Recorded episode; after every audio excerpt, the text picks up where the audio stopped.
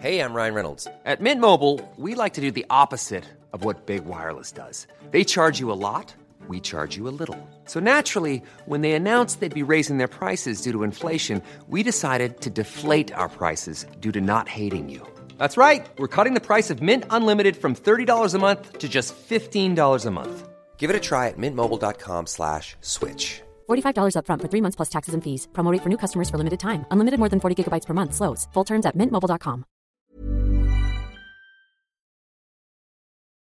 Hej Jacob. Hej Esben. What a week. Ja, det må man sige. Den var lang, og vi var længe op. Og vi var længe op. Vi løb jo på øh, hinanden på valgaftenen, på valgnatten, øh, fordi klokken var vel øh, her en, en halv et, et stykker i det lokale på Christiansborg, hvor, hvor Venstre holdt deres fest lige op over snapseting. Ja. ja. og på det tidspunkt, der var der jo gået, var der gået to timer, hvor prognoserne havde stået bum stille. Jeg var begyndt at få, at få sms'er fra familiemedlemmer og andre, der sagde, er du ikke, er du ikke blevet lovlig gode venner med Venstre? Fordi jeg stod der to timer åbenbart var kommet med i tv-billedet nogle gange og sådan noget. Men altså, jeg stod og ventede ligesom alle andre. DR og TV2, de havde hver deres mandatfordeling. Ja. Øh, 87-72 hed den i lang tid på TV2, og ja. 86-73 over på, på Danmarks Radio, og det rykkede sig ikke ud af, af stedet før til aller, aller sidst. Øh, det lyder jo som uvæsentlige detaljer, hvis det ikke var fordi, at der var en politisk verden, øh, måske en politisk univers til forskel på de der to øh, på de der to ting. Fordi 87-72 betyder, at Centrum Venstre havde genvundet flertallet, og Mette Frederiksens vej til statsministeriet lå næsten, ville ligge næsten helt åben. Øh, og hun ville blive den første socialdemokratiske formand siden øh, Poul Nyrup Rasmussen, mm. der ville blive genvalgt. Øh, og hvis det stod 86-73, så ville Lars Løkke Rasmussen have de afgørende mandater. Øh, han ville være i spil som statsministerkandidat. Alt ville kunne ske. Øh, alt ville øh, kunne ske. Ikke? Hvis man, og hvis man altså, når man tidligere på aftenen, hvor begge stationer jo pegede i retning af det der ja. Lars Lykke tunge på vægtskålen scenarie, når man mødte socialdemokratiske ministre og folketingsmedlemmer der, ja. altså, de, var helt, de var helt tomme i øjnene. Altså for dem, ja. det var, det, altså de anså valget for tabt ja. på det tidspunkt. Ja. Altså det, det, det, det gjorde de. Spændingen var ulidelig, men den var også lidt uforklarlig, øh, Jacob. I hvert fald for mig. Jeg er ikke så skarp på hele den der teknik omkring øh, tillægsmandater og hvordan okay. det bliver øh, regnet ud. Men alligevel så sad jeg og tænkte ligesom med den der mere intuitive matematik. Altså, øh, vi ventede, man ventede på, hvad Nørrebro ville blive til.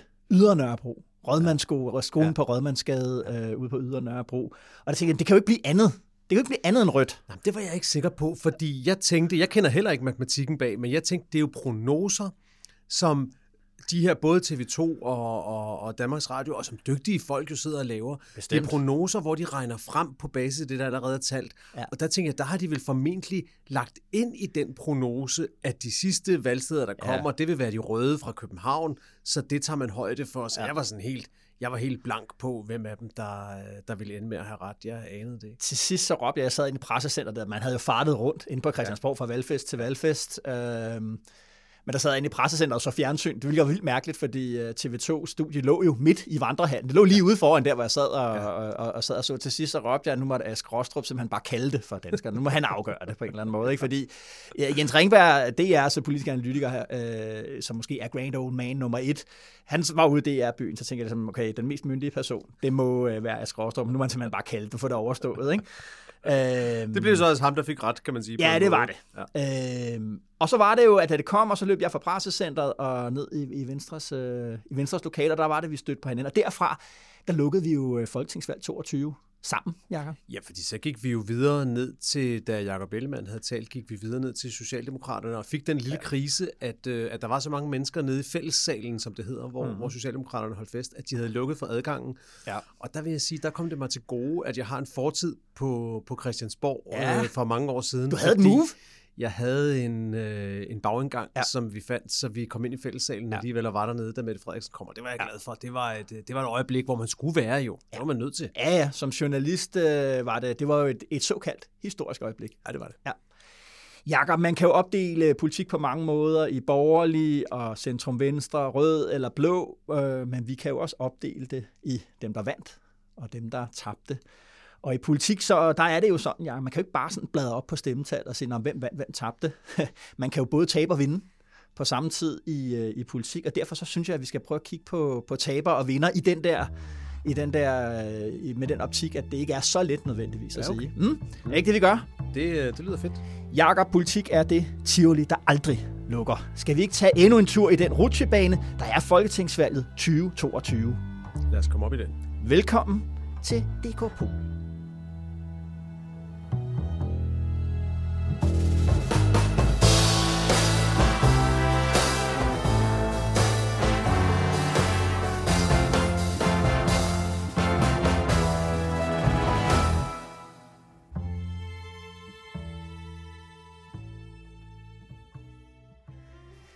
Jakob Fluen på væggen. Hvor vil du gerne have været henne? altså- Der er meget at vælge mellem, jo. Jo, jo, men altså, vi er jo selvfølgelig på valgaften, og her, her kommer jeg ikke... Jeg, jeg har måske noget, der vil overraske dig senere i dag, men det her, der kommer jeg ikke til at overraske dig. Altså, altså fluen på væggen. Jeg vil selvfølgelig helst have været flue på væggen på den der restaurant, tror jeg det var, Ja. hvor Lars Løkke lukkede sig mm. inde i perioden mellem hans meget, meget lange sejrstale, må man vel kalde den, som han holdt relativt tidligt på aftenen, Ja. Og så det øjeblik, hvor han kom ud, efter at det stod klart, at der så faktisk var flertal for det, man kan kalde den røde blok. Ja. Altså, og, altså, hvad, da, ej, hvor vil jeg gerne have set og hørt, hvad der skete derinde Ja. øh, i, i den periode. Og, Altså, fordi det, der sker, det er jo, at han har jo holdt en, en som du siger, en sejrstale. Han har ja. sagt, og vi kommer ind på det her senere hen, fordi det vil jeg også gerne øh, tale om, det der med, at nu skal Mette Frederiksen aflevere nu skal du aflevere nøglerne. nøglerne til statsministeriet. Ja. Og så, han har jo siddet i samme situation som vi to, ja. nemlig at sidde og kigget på, øh, du ved, Og det er mig, TV2, uden at, ikke? uden, at, uden at foregribe det, vi skal snakke om senere med, hvad han sagde der, så, så for mig var det et af de helt store dramaer, et meget nørdet drama på, på valgnatten. Det var det her med spørgsmålet om at aflevere nøglerne ja. Og få en dronningerunde. For ja. det havde jeg siddet og læst meget, meget grundigt op på. Ja. Og derfor så var min teori, som desværre aldrig vil blive bevist eller modbevist, Jeg kender det. det var, jeg kender det, Jacob. at, øh, at hvis, hvis det endte med, at Lykke var tunge på vægtskålen, Ja. så tror jeg, at Mette Frederiksen havde undladt at, øh, at kalde en dronningerunde. Ja.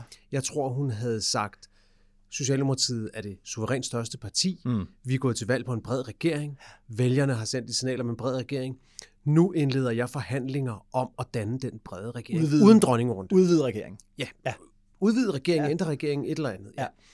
Og kunne hun godt gøre det, Jacob? Fordi det, på det tidspunkt, der vidste vi jo godt, at, at, øh, at for eksempel de radikale også krævede, krævede, krævede præcis. Kunne hun godt have gjort det? Det er det, der er pointen. Det kunne hun godt have gjort. Statsministeren bestemmer, hvordan sådan nogle forhandlinger foregår. det står der, ikke i loven, hvis det, der, er... der står intet om det i loven. Okay. Det er en praksis. Det er ikke noget, der står i grundloven. Det eneste, der står i grundloven, som hun ikke må, det er, hun må ikke præsentere en regering, der må forventes at blive mødt af et mistillidsvotum på første dag i Folketinget. Nej. Men der var hun jo slet ikke. Altså, hun har lov til at organisere de forhandlinger, som hun vil, så man kan sige, alt det her med dronningerunde, det er et værktøj, som statsministeren har Ja. til at orientere sig i de forhandlinger. Men hvis statsministeren er i en situation, hvor man synes, at det er klart, så behøver man det ikke. Tænk på den gang, Lars Lykke gik kold med den rene venstreregering Ja. og udvidede den med LA og konservative. Ja. Der gik han jo også af med sin venstreregering, men han tog ikke nogen dronningerunde, fordi han mente, situationen var klar nok til, at han havde sit flertal parat til at danne den nye regering. Og det havde han gjort. Ja. Og Mette Frederiksen kunne sådan set have gjort det samme. Mm. Men det er klart, at grunden til, tror jeg, at Lars Løkke holdt den tale, en af grundene til, at han holdt den tidligt på aftenen, ja. og en af grundene til, at han var så bestandt i sin retorik, Aha. nu skal Mette Frederiksen aflevere nøglerne for en stund, sagde han. Ikke? Ja, ja, ja. Det var fordi, at han ville have den dronningerunde. Aha. For han håbede så selvfølgelig, at han kunne overtale alle Mhm. de blå til at pege enten på ham selv eller på Jakob Ellemann, alle sammen, så der blev en blå forhandlingsleder, en blå kongelig undersøger. Aha. Så det var dem, der ville sidde for bordenden i de forhandlinger, i stedet for Mette Frederiksen. Det ville være første skridt Ja. i en plan, hvor jeg ikke tror måske nødvendigvis hverken Lars Lykke eller andre havde tænkt igennem, hvordan den ville ende. Nej. Men det var meget vigtigt for dem at få vristet initiativet væk fra Mette Frederiksen. Ja, ja, ja, ja. Og da så, da så det viser sig, at der er flertal for rød blok, så bliver det jo pludselig gratis for Mette Frederiksen at tage den dronningerunde. Ja. For der vidste hun med ret stor sikkerhed, Ja. at et flertal ville pege på hende. Ja. Så der kunne hun lige så godt gøre det og undlade hele den diskussion. Hvorfor tager du ikke en dronningerunde? Ja, Ja, ja, ja, er du nu magtfuldkommen ja, okay, igen okay, og alt okay. det der? Ja, okay. Så, så på den måde, du ved, jeg havde ikke nogen holdning til, hvem der skulle vinde det valg, Nej. men jeg havde faktisk glædet mig lidt til det der statsretlige Ja, drama ja, ja, om ja, ja. dronningerunden. Ja. Det fik vi så desværre aldrig. Men jeg ville godt have været flue på væggen endnu Lars Lykke, Ja. ja. og jeg ville det selvfølgelig også især, fordi hvem talte han med i den periode? Vi ved jo lidt. Vi ved jo, at han faktisk kontaktede i hvert fald et af de øh, grønlandske valgte folketingsmedlemmer, for Ja. lige at høre Ja. ja. hende, der hedder Aya Kemnitz, som, Ja. ja. er, som er valgt for IA, det, det, det grønlandske svar på SF, populært sagt, Okay. kan man sige. Ikke? Sådan øh, SF-radikale, sådan lidt øh, Ja, okay. øh, centrum-venstre-parti i, i Grønland, for at høre, Ja, hun lige... om, om hun kunne være interesseret i at gå, at gå med i en blå regering. Ja. Og, og det er jo sjovt, fordi altså kort forinden havde Lars Løkke jo stået ned til Moderaternes valgfest og sagt, så næsten lidt forarvet, politik er jo ikke et spil. Ja, præcis. Og så ja. gik han op og begyndte at spille spillet. Ikke? Og jeg synes ikke, man kan bebrejde ham det. Altså, Nej. han, han afsøgte jo mulighederne for at finde et flertal. Ja. Ja. Det er jo det, valget går ud på. Ja. Ja. Så, men, Men ej, det, det ville er også lidt over i øh, sådan en kommunalpolitiske det er det da. afdeling. Han er, jo øh, ikke, han er jo ikke gammel kommunalpolitiker fra Gribskov for ingenting. Nej, nej. Græsted, undskyld, ikke Gribskov, Græsted, for Græsted Græsted. Gilleleje selvfølgelig. Ja. Ja. Ja. Sådan det. Nå, hvor vil du gerne have været flue på væggen? Ej, jeg gad godt at have siddet sammen med Søren Pape og hans øh, folk der på valgaftenen. Øh, det er jo ikke bare fordi, at de lider det der eklatante nederlag, øh, og det er jo altid, der er en ny fin interesse i, hvordan, hvordan ja. reagerer du følelsesmæssigt på det. Men, men mere for at høre, hvad, hvad er det, de egentlig taler om på, hvordan skal Søren Pape reagere, mm. når han kommer ud og skal møde pressen, og kommer ud og skal møde Tror du, partimedlemmerne. de talte om det? Det virkede jo, da han kom, som om de ikke havde tænkt sig om overhovedet. Det er jo det. Altså, for jeg kan ikke finde ud af, om, om man det som lod som om. Øh, skal vi ikke lige høre? Skal vi lige høre, hvad, Jo, det, er, han, det. hvad det er, han siger? Jo. At lige om lidt, så er det bare farvel og tak, Mette Frederiksen. Farvel og tak, Mette Frederiksen, øh, siger han her. Og det er jo, som vi talte om med, med, med Lykke, okay, der har været strategiske overvejelser. Her der kan jeg ikke finde ud af, Jacob, om Pape simpelthen ikke helt har realiseret, hvad der er, der foregår. Altså, er det, er det naivt, eller er det, eller er det fornægtelse? Eller, er det, eller, eller gør han det med vilje for ligesom at skærme sig af fra at skulle tale om sit eget øh, nederlag? Jeg synes, det er meget svært at vide. Ja, ja. Og Ja, det er det derfor, jeg gerne vil der ind Ja. og høre, at har de siddet og sagt til ham, hans rådgiver, øh, Søren Vandsø, øh, Simon Merrild, øh, øh, Simon Gosvig, de der folk, der er helt tæt på, på Søren Pape. Nu går vi ud og, og, og siger, at det er farvel Hvis man skal være lidt retfærdig over for dem, så tror jeg, det var stadigvæk relativt tidligt, at Søren Pape talte, hvilket jo også indebar en helt, øh, altså havde en helt symbolik i sig i sig selv, som vi kan vende tilbage til. Men så hvis man skal være lidt retfærdig over for ham, kan man måske sige, at han og hans rådgiver faktisk troede, at det var ret sikkert, at Lykke ville blive tunge på vægtskålen, så at de gik ud og sagde det også for at... Altså, det var deres sidste halmstrå til, at det her ikke var det totale nederlag. Det var, at jo, vi fik da, vi fik da lykke ind til Ja, tunge okay, på på den der måde der. Men jeg tror, at altså, men det er jo stadig en kæmpe risiko at tage. Ja. Det er en kæmpe risiko at tage, og jeg synes også, at altså, jeg sad og tænkte, prøv at høre, øh, de her folk, de har været under så hårdt pres igennem fire mm. uger, at man, jeg kan godt forstå, at man på et tidspunkt har sagt, okay, nu skal jeg bare ikke læse avis i dag, mm. fordi det er endnu en dårlig historie, ja, en dårlig meningsmåling, en, et dårligt spin. Ja. Nu skal vi bare gå ud og føre valgkamp, og så ligesom øh, mm. ude, ude, ude vælgerne, Helt ud af sikkert. bussen, ud på gaden, og den der store historie, den glemmer vi, og det gør lige pludselig, at, at, at, at, at øh, altså han står også og siger, Pape, at der er en journalist, der spørger, om han kan, det er jo helt naturligt, kan han fortsætte som formand? Og så siger han, det er et mærkeligt spørgsmål, synes han. Altså, hvor jeg er sådan lidt, uha. Fordi det, jeg tænker, det er, at der sidder konservative vælgere derude, der siger, at min, altså ham, jeg har stemt på, er han egentlig stadigvæk med på, hvad virkeligheden egentlig går ud på? Ja, ja, men det er klart, jeg tror, at der har været et element altså, af fornægtelse. Jeg synes også, jeg synes faktisk, man må have en smule forståelse for, hvor voldsomt det her også har været for, for Søren Pape. Men Så det er da klart, at, at, øh, at det, der skaber storhed, det er, hvis du også kan gå ind med værdighed og tage nederlaget på dig. Og det var han simpelthen ikke, ikke mentalt i stand til på det tidspunkt. Nej. Der var en stor forskel til Jacob Ellemanns tale, som så kom øh, meget senere. Jeg synes, han ramte tonen og, Ja. ja. og havde, havde, havde, havde fundet balancen, men han havde så også ventet til, til, til valgresultatet. Til- til at det lå der. Det Nå, vi der ville vi godt have været. Jeg ville også godt have været endnu sådan Ja. ja. baby. Der er også mange steder, jeg godt ville have været den valgaften. Så det. Der er kun øh, to, eller kun én mulighed. Ja. DK Pol er Altingets ugenlige podcast, der udkommer hver fredag. Brug den som del af din analyse af politik og samfund.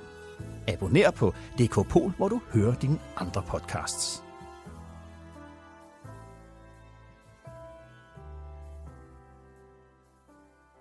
Alright, uh, Jacob, lad os, tage, lad os starte med, med, med taberne. Lad os, ligesom blive, lad os blive, se, om vi kan blive hurtigt enige om, om nogle af de sådan helt obvious uh, taber. Fri Grønne kom ikke i Folketinget. Ja.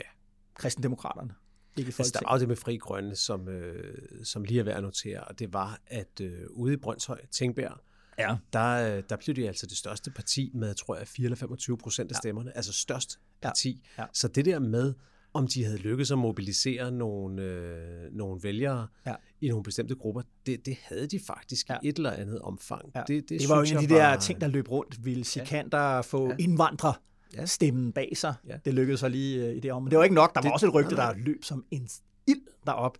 Det var jo, at han var kommet ind på et kredsmandat. Nå, okay. okay. Øh, og det hørte jeg slet ikke dårligt. nej. Men okay, jeg synes bare, jeg synes bare, jeg glæder mig til på et tidspunkt lige, og, øh, når Kasper Møller Hansen, vores gode ven over fra Københavns Universitet, når han begynder at dykke ned i, øh, i, i valgets øh, dybe tal, når han kommer tilbage med valgdeltagelsen i nogle af de der, Ja, ja. hvad skal vi kalde det, ghettoområder, hvor ja. der bor mange øh, andengenerationsindvandrere og andet. Ja. Fordi det er jo et demokratisk problem, hvis vi har nogle befolkningsgrupper, som faktisk ikke rigtig deltager i valget. Til kommunalvalget var valgdeltagelsen ekstremt lav Altså, i de okay, områder. det er det, du tænker på. Ja. Og, hvis, og hvis den bliver lidt højere, så synes jeg, det er interessant i sig ja. selv, og hvis den er meget lav, er det også interessant. Så øh, Og selvfølgelig, ja. hvis der... Det er jo selvfølgelig også interessant, hvordan den mobilisering så er foregået. Stemmer ja. Man på Sikander, ja. Fordi at han, er, at han selv har anden etnisk baggrund? eller bare fordi man- han kommer derud. Eller kommer derud. Ja, er det bare men fordi det han viser sig? Jeg synes jo ved sidste valg, der var sådan lidt, der var nogen, der var lidt efter de radikale, fordi at man sagde, at de fiskede efter stemmer ja, i. Voldsmose, eller så havde det så lidt, jamen, hey, er det ikke det valget går ud på, Ja, ligesom at fiske efter stemmer? Ja. Ja. tag dig ud selv. Nå, anyway. Okay, så, så det vil en ny borgerlige, øh, de fik jo et okay valg, ja. men det bliver også med al sandsynlighed jo ret ubrugeligt øh, valg for dem. Øh, Det var lidt ligegyldigt. Det også. Deres valgfest blev holdt i et øh, telt, der var stillet op ude i den indre gård på Christiansborg, og det var det telt, ja. ja. hvor, øh, hvor Radikales øh, valgfest blev holdt ved det forrige valg, og jeg må sige, der var, der var stemningsforskel. Ja. Altså, det var en lidt mat øh, omgang ja. nede hos, Ja. øh, nede hos Nyborg. Okay. Det var det. Så vil jeg sige, øh, ja, det kan vi gå lidt længere ind. Blå blok samlet set, også taber. Man fik øh, 41,6 procent, og fra 19 til nu gik man fra 75 mandater til 72 Ja, der mandater. taler du blå blok uden Lars Løkke. Uden Lars Løkke, Ikke? ja. Altså, så snakker du om det. Der var blå blok indtil Moderaterne kom til verden. Ja. Ja. De kunne samle omkring 40 procent af stemmerne. VKO-blokken, ja. den akse, hvorom dansk politik er drejet, de fik sammen øh, 21,4 procent. Øh, de fik øh, 52,3 procent i, øh, i 2001. Ja. Øh, Det er jo det, det helt store sammenbrud, og så, så stod Jakob Ellemann og sagde i, i sin udmærkede tale, at det forenede Venstre Det stod vi til altså over tilbage til det 30 der, procent ja. af stemmerne. Ja. Okay, Ja. men øh, Ja. så skal jeg vente med min anfægtelse på den, men Ja. ja. bare, jeg synes bare, i forhold til Blå Blok sammenbrud, det er rigtigt, og med det forenede Venstre, der mente han jo selvfølgelig øh, Støjbergs Danmarksdemokraterne ja. og Lykkes Moderaterne Ja, ja, ja. og det gamle Venstre. gamle Venstre, ja. Men hvis man kigger på de Danmarksdemokrater, og nu er vi jo i afdelingen for tabere, der synes jeg også godt, man kan regne dem med, Ja. så var det 11 ud af 14 øh, medlemmer, der blev valgt ind for dem, der har DF-fortid. Ja. Og derfor synes jeg faktisk ikke, det er helt rigtigt, han sagde når. Jakob Ellemann regner dem med i Forenede Venstre. Okay. Det er faktisk mere det nye Dansk Folkeparti. Ja, ja, ja, altså okay, hvis på du kigger på, Mm. Hvem det er, de har fået valgt ind, hvad det er for en profil, de har, så er det ikke en del af Venstre. Mm. Det var Dansk Folkeparti stemmer, der vandrede derover. Eller i hvert fald deres, øh, deres politikere, der vandrede derover. Men skal vi ikke høre, skal vi ikke høre da, han, da han sagde det, Jacob? Der? For Jo. jeg synes også, det var interessant. Ikke bare, at han sagde det, men også, hvordan salen reagerede. Jo, lad os høre. Der er helt åbenlyst flere forklaringer på resultatet, og dem skal vi nok få tid til at evaluere. En af de mere åbenlyse forklaringer er, at Venstre gennem de seneste tre år har været igennem en utrolig turbulent tid. Vores tidligere formand, vores tidligere næstformand, har hver især stiftet deres eget parti. Det påvirker selvfølgelig vores resultat i aften, Sammen så øh, ville det, man kunne kalde forenede Venstre, få omkring 30 procent af stemmerne. Jo, jo.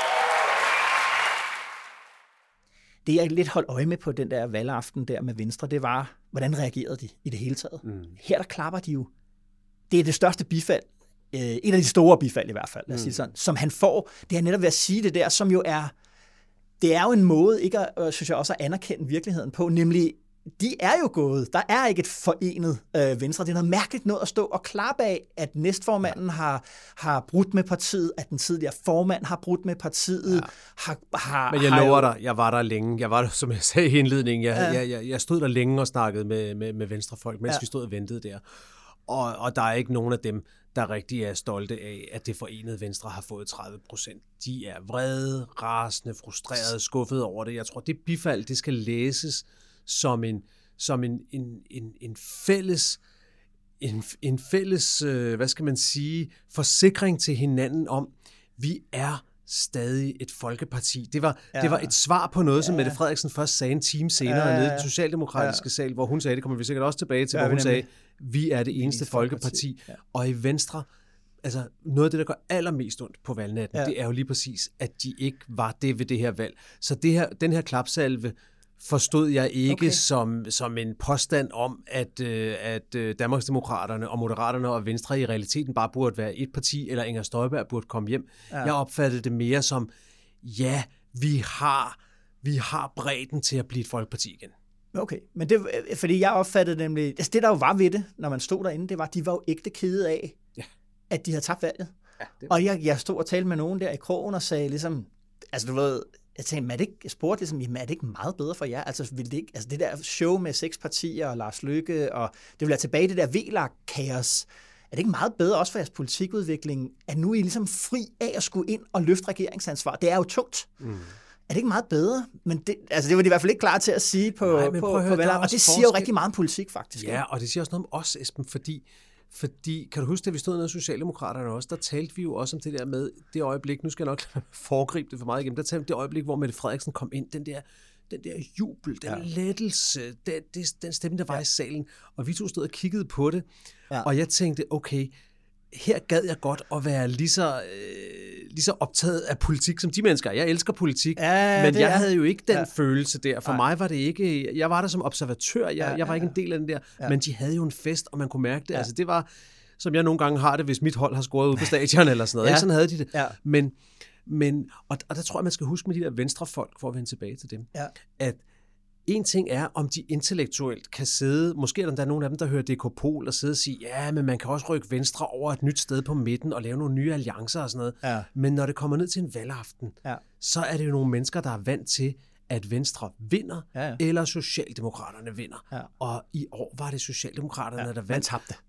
De tabte, ja. og det gjorde mega ondt, og der kan man altså ikke stå og du ved, altså lige, lige den aften står man altså ikke og tænker, ej, jeg er sgu glad for det nederlag, fordi det kommer til, den, den kommer til at gøre godt om 12 år. Nej, men det, der var andet noget andet, der var interessant også, øh, Jacob, det var jo, at Claus Hjort Frederiksen og Søren Gade, de havde enormt travlt med, og var meget villige, øh, hvis man tændte en mikrofon et eller andet sted, til at fortælle, hvem de synes øh, der skulle bære ansvaret for nederlaget. Det var sjovt nok ikke øh, en venstremand, men Søren Pape Poulsen. Ja. Fra, ikke? Altså, det var virkelig, der blev gået til det øh, ja. øh, lige der. Ikke? Og der synes jeg ligesom, altså, der skal man jo holde fast i, og der, det er jo det, jeg kommer til at holde lidt øje med. Det og derfor, jeg noterede mig det der med, at de klappede så meget af, af det der med det forenede venstre. Det er, tager, tager venstre det her nederlag ned? Kommer der en selvrensagelse? Hvor man jo også må sige, at det er jo, altså fordi det Venstre, vi har set, har jo ageret på mm. Claus Hjorts doktrin om, mm. at man skulle kunne spejle Socialdemokratiet øh, i, i, i et og alt. Man må ikke tabe velfærdsdagsordenen til, til dem. Det er jo også den, der har tabt her. Ja. Og det, det, det, det, er, det vil jeg gerne lige holde lidt øje med, fordi det ligger altså ikke til Venstre at gå sådan ind i et, et, et mørkt rum og, og afsøge de dybeste afkrog af, af, hvordan man selv tænker og, og hvad man har gjort. Mm. Det er et parti, som er, er i meget høj grad, synes jeg, udgjort af sådan mm, typer som Sofie Løde, Morten Dahlin. De fighter, de er soldater.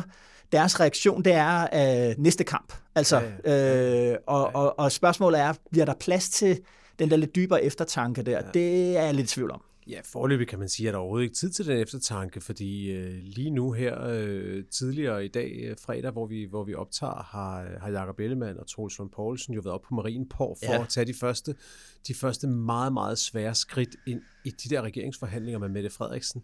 Ja. Så der er slet ikke tid til det der lige Nej. nu, og der tror jeg også bare, der tror jeg også bare, man må sige, jeg er helt enig med dig i, at selvfølgelig var det ikke lige kønt at se på, hvordan Søren Gade og Claus Hjort prøvede at tørre nederlaget af på nogle andre. Mm. Men det er måske også meget for langt, at du på valgnatten med alle kameraer lige op i ansigtet skal stå der og du ved, øh, sige, ja, ja. sige alt Vi har også taget fejl. Det, det er jeg helt med på. Jeg bare, det er mere spørgsmålet om, ligesom, kommer det så på et ja, eller andet ja, tidspunkt, er... fordi det er vigtigt. Faktum er jo også, at Venstre har befundet sig i en eller anden tilstand af krise de sidste 10 år. Ja, man har fået gode valg, men man har eddermame også fået dårlige valg. 2000, det her er jo valg, der, øh, hvad kan man sige, det sidste historisk dårlige valg. Det var det, de fik i, i, i 15. Ja. Øh, og, og, og der var, har jo ikke været nogen periode med selvreflektion. Der har været en øh, øh, krise med folk, der har forladt Det partiet. har været det der og- paradoks i en lang periode, at Venstre er gået tilbage og har vundet magten, og så er de gået frem og har tabt magten. Præcis. Så det har været nogle fortællinger, som ingen rigtig har fået ja. fundet hoved eller hale i. Nå, ja, vi skal, vi, nu skal vi tale om de konservative. Helt åbenlys. Ja. Stor taber.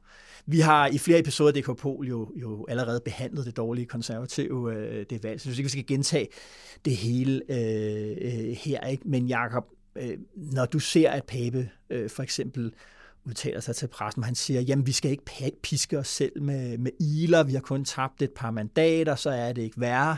Altså hvad, så er vi inde i det der med, det der med ikke at, ligesom at se, se det der eklatante nederlag i øjnene. Han sprang jo ud som statsministerkandidat på baggrund af nogle meningsmålinger, og nu har vælgerne talt, og det er dårligere resultat, end det han havde i hånden i forvejen.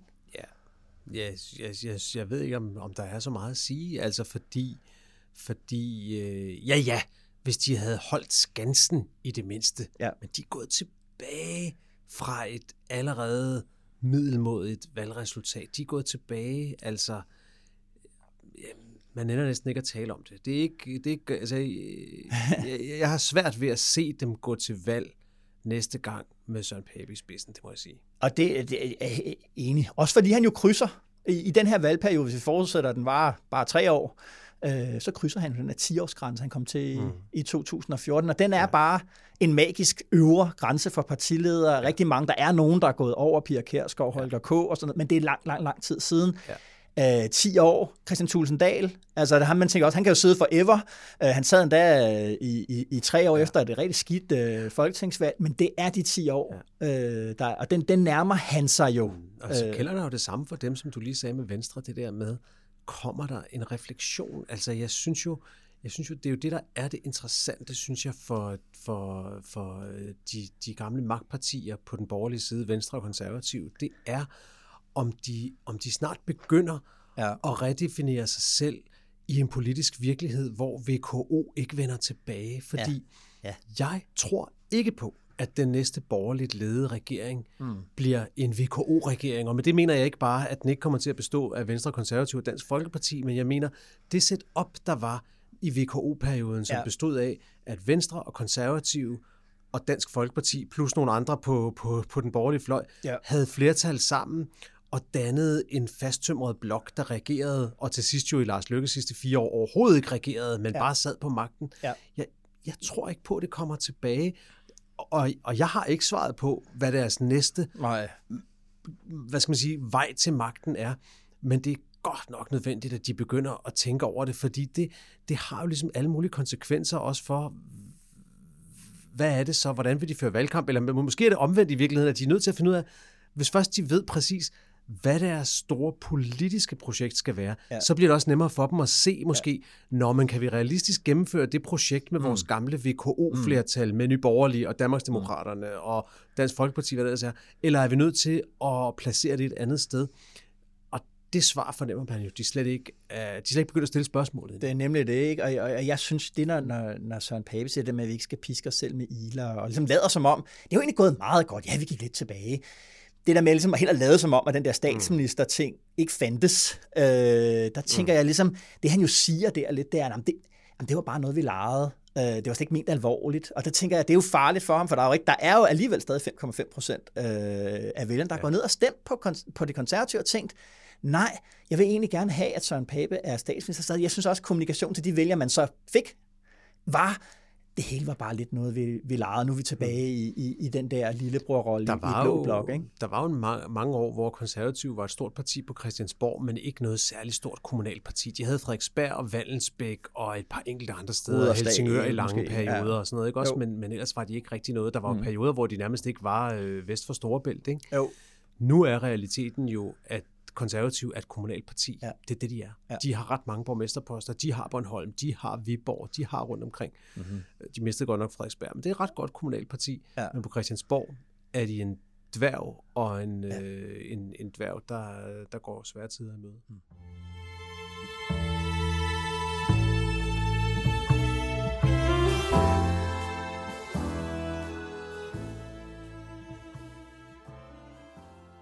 Nå, Jacob, øh, jeg vil smide øh, Moderaterne i, øh, i taberkategorien også. Hvad siger du der?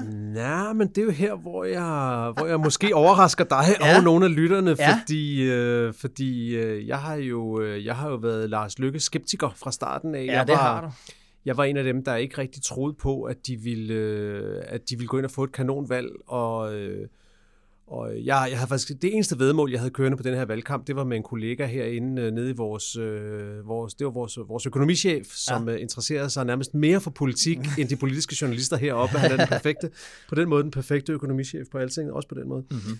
Og vi havde vedmål kørende på over eller under 6% til Moderaterne, og ja. det var mig, der sagde under, og det tabte jeg jo. Ja, det gjorde og, og der synes jeg jo, at man må, man må altså, der må jeg jo også erkende mine nederlag, ligesom vi beder politikerne om at Jo. gøre. Og jeg, jeg synes, det, det er selvfølgelig rigtigt, at han blev ikke tunge på vægtskålen. Nej, Løkke, ikke. og det er da en kæmpe bed for ham. Det, er, der så kunne man jo se på ham også ja. øh, på valgnatten. Ja. Men, men jeg, jeg synes, det er for tidligt at kalde ham en af taberne på Nå. det her valg. Det synes jeg faktisk. Altså, fordi det, ja, okay, det, altså du tænker på, om han muligvis er en bagdør og kommer ind i, i, i noget regering, eller hvad? Ja, fordøren. Altså, ja. øh, altså fordøren på Marienborg. Altså ja. nu foregår de forhandlinger, og jeg er en af dem. Jeg ved godt, der er mange, der tror, at Mette Frederiksen hele tiden har bluffet med den brede regering, og at hun nu forhandler på skrømt, og det ender med en S-SFR-regering ja. eller noget andet rødt. Ja. Det ved jeg godt, og jeg, det kan også godt være, at det gør det. Ja. Jeg tror, at hun afsøger den mulighed seriøst. Jeg tror ikke, man kan udelukke, at det lykkes at danne en eller anden regering. Det kan vi også øh, vende tilbage til, hvad det så Ja. kan være for en. Ja. Og jeg vil sige, jeg tror også, Lykke er interesseret i det. Det er klart, han vil godt have siddet for bordenden i de forhandlinger. Han vil godt have styret den proces, hvis han var blevet tunge på vægtskålen, ja. og lige kunne have brugt de blå til at blive kongelig undersøger. Alt det der, det mislykkedes for ham Ja. på, på valgnatten med det yderste af neglene. Men hvis han nu så alligevel går ind i de forhandlinger, Ja. kommer med i en regering sammen med Socialdemokratiet og nogle andre, Ja. så synes jeg, så vil han jo stå tilbage i historiebøgerne som den, der startede den forvandling af dansk politik, det vil være. Det vil være en historisk forvandling af dansk politik, hvor at blokpolitikken bliver forvandlet til midterpolitik igen. Det er vel den første, hvad skal man sige, brede regering siden, hvad skal vi sige, KVR-regeringen i 80'erne med radikale, eller VKR kaldte man den, ikke, med, med radikale konservative og, og, og venstre. Øhm, og måske skal man reelt endnu længere tilbage for at sige de rigtig brede regeringer. Måske skal vi helt tilbage ja. til 70'erne. Mm. Altså, så vil han kunne sige, ja, det var mig, der så det. Det var mig, der sagde det første med ja. midterregering. Og se, nu skete det. det. Der synes jeg i historiebøgerne, han kan stå tilbage som en, der, der, der får anstaltet en stor forandring. Det vil sige, du ser det som sådan en, øh, i i erhvervs, som man kalder det, legacy. Det er hans legacy, og, Ja. og ved du hvad, det er også en af grundene til, at jeg tror, at han vil gå ret langt. En af mange grunde til, at jeg tror, at han vil gå ret langt for at komme med, det er, eftermæle betyder jo noget for politikere. Ja. Og hvis man forestiller sig, at det slet ikke bliver til noget, at Lars Løkke kommer til at sidde nede på bagerste række i Folketingssalen, nærmest uden for indflydelse i den kommende periode, ja. ikke? så vil hans eftermæle jo være, at han var med til at smadre Venstre, Ja. at han nærmest af personlig, øh, af ja, ja. personlig forfængelighed ja. skabte et parti i sit eget navn, Ja. øh, ødelagde Blå Bloks mulighed for at slå Mette Frederiksen, Tabte to svag. valg til Mette Frederiksen. Tabte to valg til Mette Frederiksen. Altså, der, der er et eftermæle på spil okay. her, og jeg er ikke klar til at erklære ham som, øh, som taber endnu. Mm. Øh, jeg synes, øh, han, han klarede sig faktisk bedre, end jeg havde regnet med. Nu kunne vi selvfølgelig se målingerne til sidst, men hvad havde regnet med for et par måneder siden. Ja, men helt klart. Altså, den, den dynamik, jeg synes, der har været i det, det er jo, at der er en, den der, jeg tror, vi har talt om det før, den der alliance, øh, øh, øh, han har med, med Inger Støjberg. Fordi at da, det er da hun skyder op, og det står klart i meningsmålingen. De pegede jo i, i alle mulige retninger. Det eneste, der lå fast, det var, at Inger Støjberg havde 10 procent. Ja. Det, det, og det var uanset, hvilken meningsmåling man havde fat i. Ikke? Ja. Det revitaliserede hans fortælling, det der med øh, politik, der var gisseltaget af yderfløjene, for, de, ja. for, den borgerlige, for den borgerlige del af det. Og det, der kunne man jo se, at der var mange venstrevælgere. Halvdelen ja. af Lykkes vælgere er jo venstrevælgere. Øh, og det har også, han har også suget en masse fra radikale. Ikke? Så på den måde, så er der sådan en, en, en dynamik der, der ligesom har skød ham op. Og det har han jo selvfølgelig udnyttet fint, men jeg tror, Altså, det, er- det er nogle meget snævre betingelser, hvor under han kan gå ind i den regering, fordi Mette Frederiksen har jo ikke tænkt sig at lukke ham ind i et ø-udvalg, eller et k-udvalg, eller give ham finansministerposten, eller en økonomiminister. Altså, han vil jo få et ressortministerium med en klar opgave. Det kunne være sundhedsministeriet. Jeg ser der er to muligheder. Ja. Udenrigs eller sundhed. Ja, jeg tror ikke sundhed. Jeg tror sådan et, et super velfærdsministerium, hvor han jeg- skal...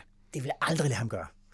Det tror jeg simpelthen ikke. Altså, fordi han, han, det er jo, hun vil jo styre den velfærdsfortælling. Mm. Øh, altså, altså, og der må jo også være en taktisk fristelse her for hende at sige, lad os holde Lykke ude. Han kan sidde nede i sin folketingsgruppe. Altså, man skulle ikke altså, rende rundt der i Venstres fest og sige, Nå, hvordan er Lars Lykke som en, der tager sig af en folketingsgruppe? Så den var jo kriseramt, fordi han ikke gjorde det. Ja, ja, det kan du have ret i, men altså, du, altså, taktikken kan jo være mange ting. Altså, man kan også sige, den der totalt polariserede blå blok, vi har, er jo, øh, er jo på nogen måder også en fordel for Mette Frederiksen. Hmm. Så er hun, som hun selv fik sagt på valgaften, det eneste folkeparti. Det øjeblik, at Lykke stempler ud, så tror jeg også, Moderaterne stempler ud, ja. og så, så vokser Venstre pludselig til 2025 igen, hvis, ja. de ikke, hvis de ikke gør det meget dårligt. Ja. Så har hun en konkurrent igen. Jeg ved, ja. ja, det, vi får se. Vi får se, ja. Men altså, en, jeg, tror i hvert fald, jeg tror i hvert fald på, at han er interesseret ikke, uh... udenrigsminister, eller en eller anden form ja. for sundhedsvelfærdsminister ja. måske. Ja. Eller, eller så kan de jo gøre, ligesom de gjorde med Erhard Jacobsen i, i, i gamle dage i, øh, i Nyrups uh, firkløver-regering, tror jeg det var, hvor han blev minister for økonomisk samordning, kaldte det det. Og det, ja. tror, det tror jeg bestod i, at de udstyrede ham med en departementchef og en, og en sekretær og ja. en ministerbil. Ja. Og det var sådan set det. Det var det, ja. Jakob, øh, enhedslisten vil jeg også tage med i, øh, på, på tabersiden. Ja, det nødt til. Men taber terræn igen. I 19 gik man et mandat tilbage. Nu gik man fire mandater øh, tilbage. Øh, det er... Der, der, der, er noget, der er galt over for, for enhedslisten. Og det, jeg ved jo, øh, jeg har talt på, på vej herover med, med en fra enhedslisten. Altså helt konkret skal der jo fyres medarbejdere nu. Det er tungt for, for partiet. Det er jo et, et sådan meget fællesskabsorienteret ja. parti, også indad til organisatorisk. Ja. Det er ikke helt godt. Det er slet ikke godt, og ved du hvad, deres egen fortælling kan man godt se, den er lynhurtigt blevet, at det var fordi, de var for flinke ved Alternativet, og, øh, og var med til at holde hånden op på dem ud fra den der betragtning om, at det var godt for Rød Blok Alternativet ja. også ja. kom ind og sådan noget. Ja. Og, og den kan jeg da også godt forstå, at de luner sig ved. Men hvad nu, hvis det var fordi, at de der 3,5 procent af vælgerne faktisk bedre kunne lide Alternativet ja, i ja. Den mulighed er der jo også. Det kan ja. jo også være, at de ikke kun stemte på dem, fordi Pelle Dragsted havde sagt det, men fordi ja, ja, ja. de bare synes, ja. at de var mere moderne, ja. at de lå det rigtige sted, ja. at de var mere troværdige i deres grønne politik, øh, og Øh, og, og det kan jo også være, at der er efterspil fra hele Ukraine-krisen, og altså, der, der kan være mange grunde til, at enhedslisten ja. ja, de står et svært sted. Det er de står et svært sted, og jo også fordi, at Mette Frederiksen har signaleret midter politik. Hun vil ind over midten, hun har talt om strukturreformer, ja. altså øh, arbejdsudbudsreformer, der skal, du ved, og det vil sige, at enhedslisten befinder sig jo et lidt isoleret sted. Det gør de. Mm-hmm. Okay, jamen, den sidste, den sidste taber, som på, der tænker jeg, om du vil være enig, øh, enig her.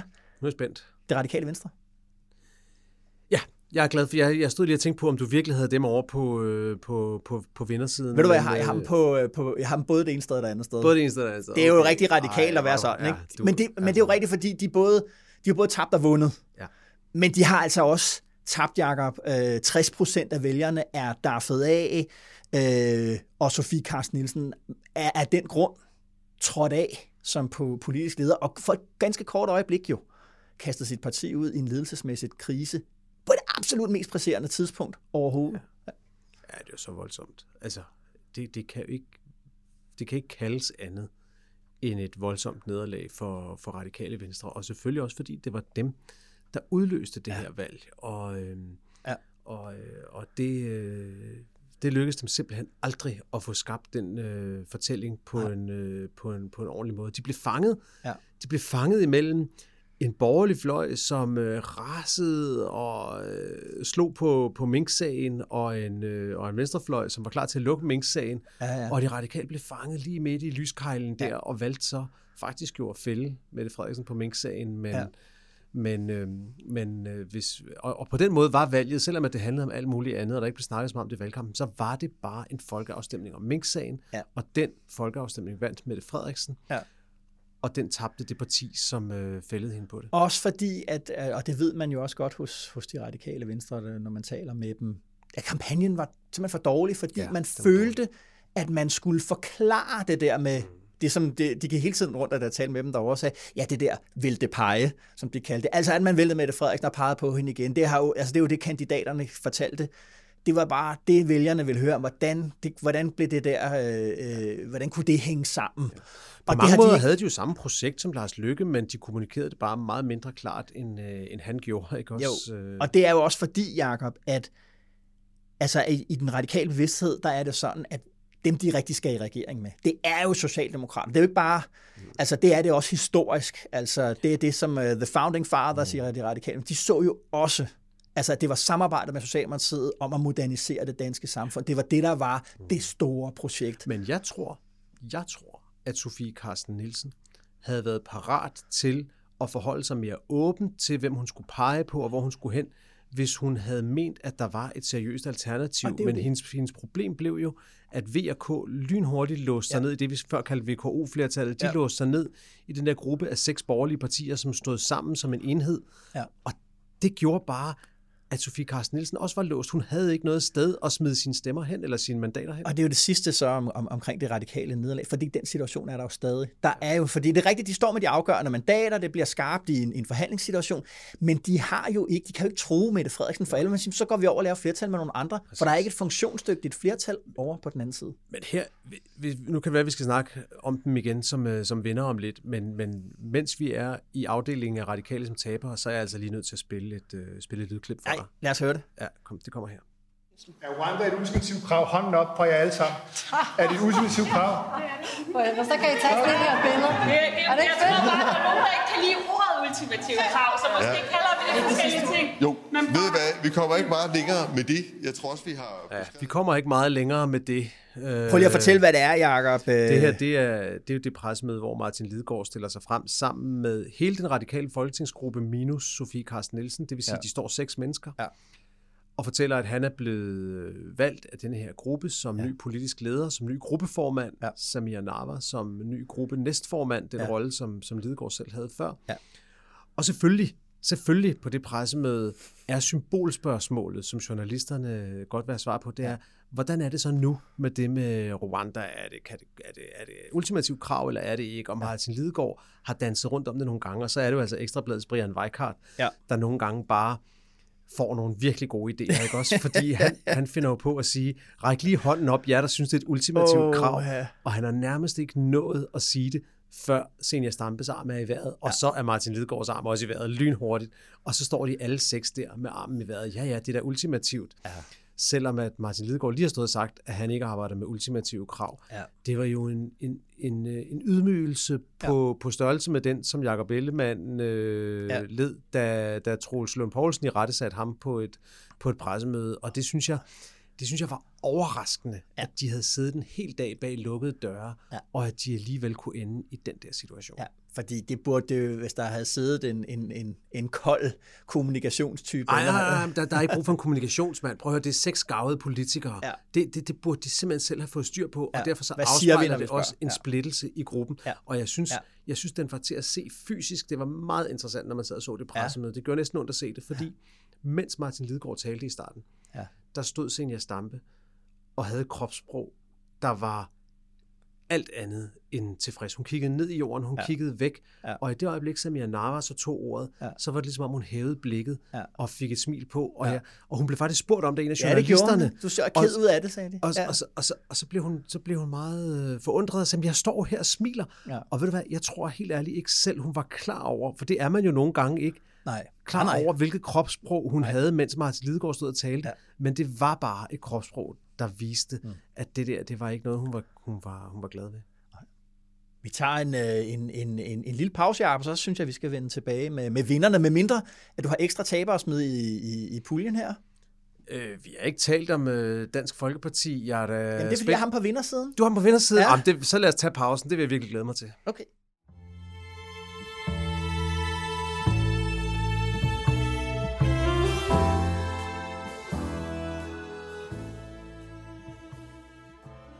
Alright, Jacob. Øh, prøv lige at, at høre her. Vi er...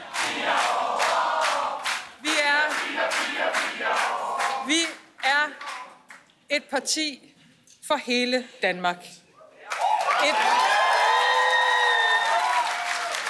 vi er et vi er et parti for jer, der bor på landet. Jer, der bor i de større provinsbyer. Og jer, der bor i de store byer. Ja, faktisk, faktisk så er vi det eneste folkeparti i Danmark.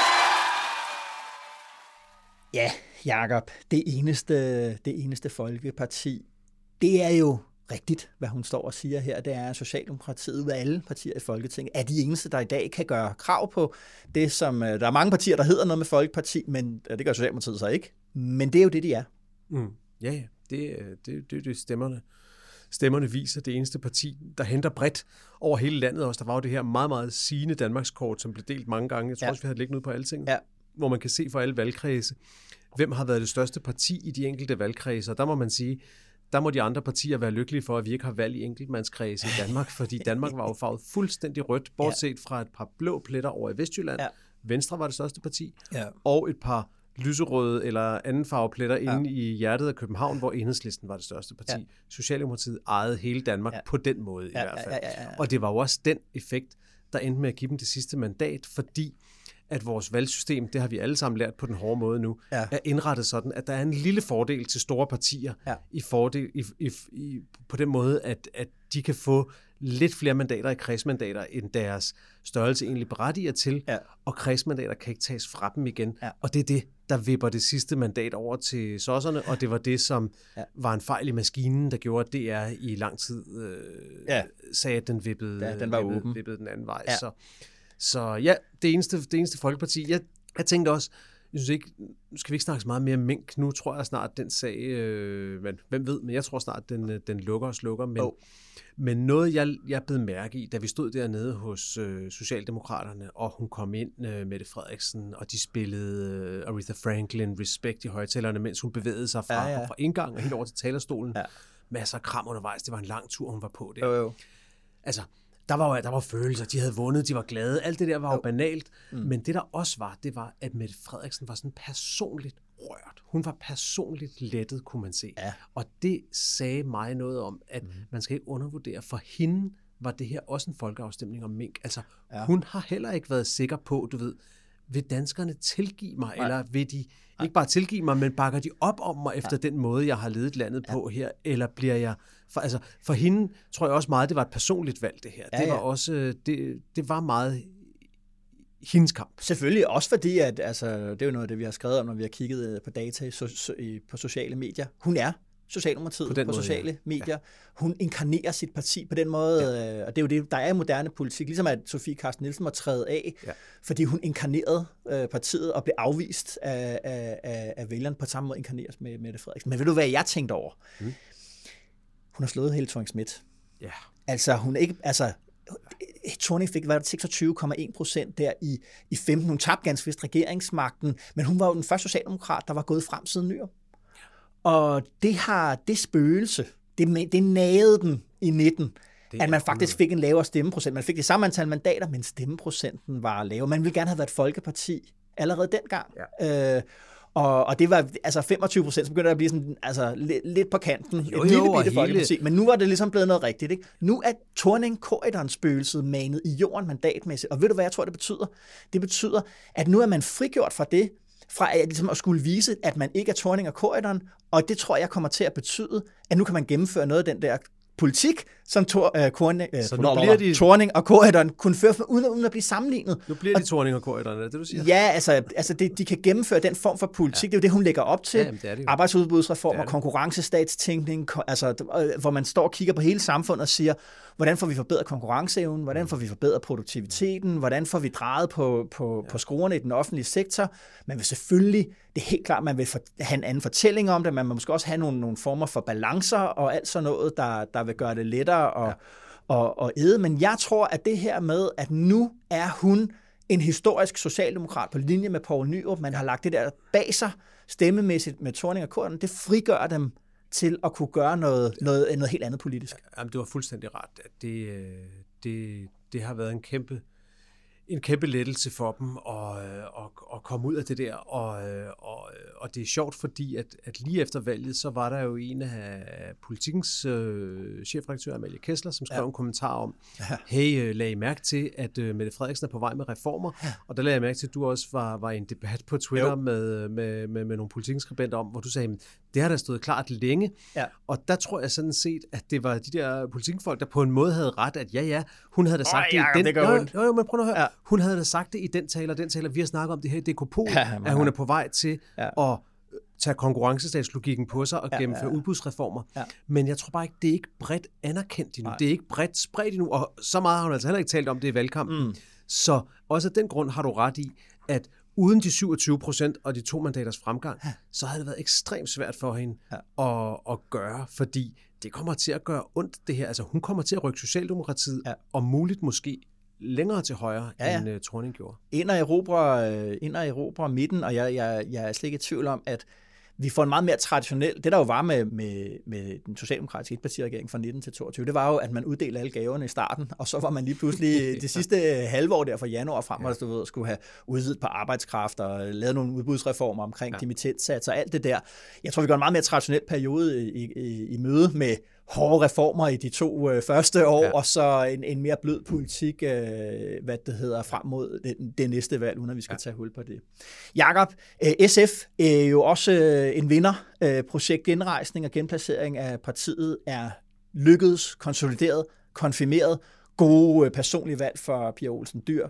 Endnu bedre for Jakob Mark. Måske, måske det parti, synes jeg, hvor det står mest og sidrer nærmest øh, efter valget, fordi øh, ja, ja, det er fantastisk flot valg. Altså, Pia Olsen har jo genrejst et parti, der nærmest var, der lå i ruiner, da Ja. hun overtog det. Ja. Hun har fået en øh, løjtnant, Jakob Mark, der som den eneste politiker i Folketinget fik flere personlige stemmer end sin egen partiformand. Ja. Han fik flere end Pia Olsen Dyr. Øhm, og øh, det er jo alt sammen rigtig, rigtig godt. Ja. Men hvad nu? Altså, nu Præcis. synes jeg, er det moment of truth Ja. for denne her SF-strategi Ja. om at være så lojal en medspiller for Socialdemokratiet. Ja. Fordi hvis, hvis det ikke sætter dem i en central position i den nye regering, der snart kommer, Ja. så må man nok spørge, hvad ideen så er. Ja, og, og, og presset bliver jo stort i den forstand, øh, tænker jeg også. Altså vil man gå med Socialdemokraterne ind i en midterregering, øh, som har det som, som overskrift, at man er en bred regering.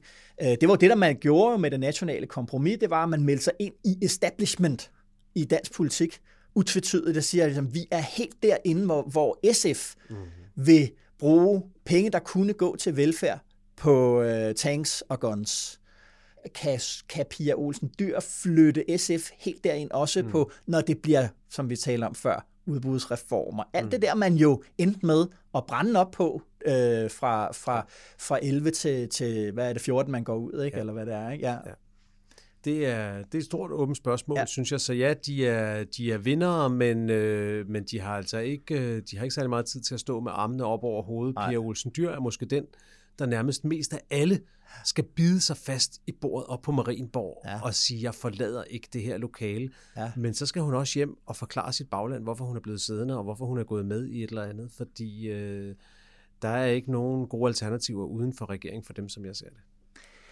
Så lad os tage en pause, Jacob, og så komme tilbage, og så kan jeg argumentere for, hvorfor Dansk Folkeparti er en vinder. Det glæder jeg mig til.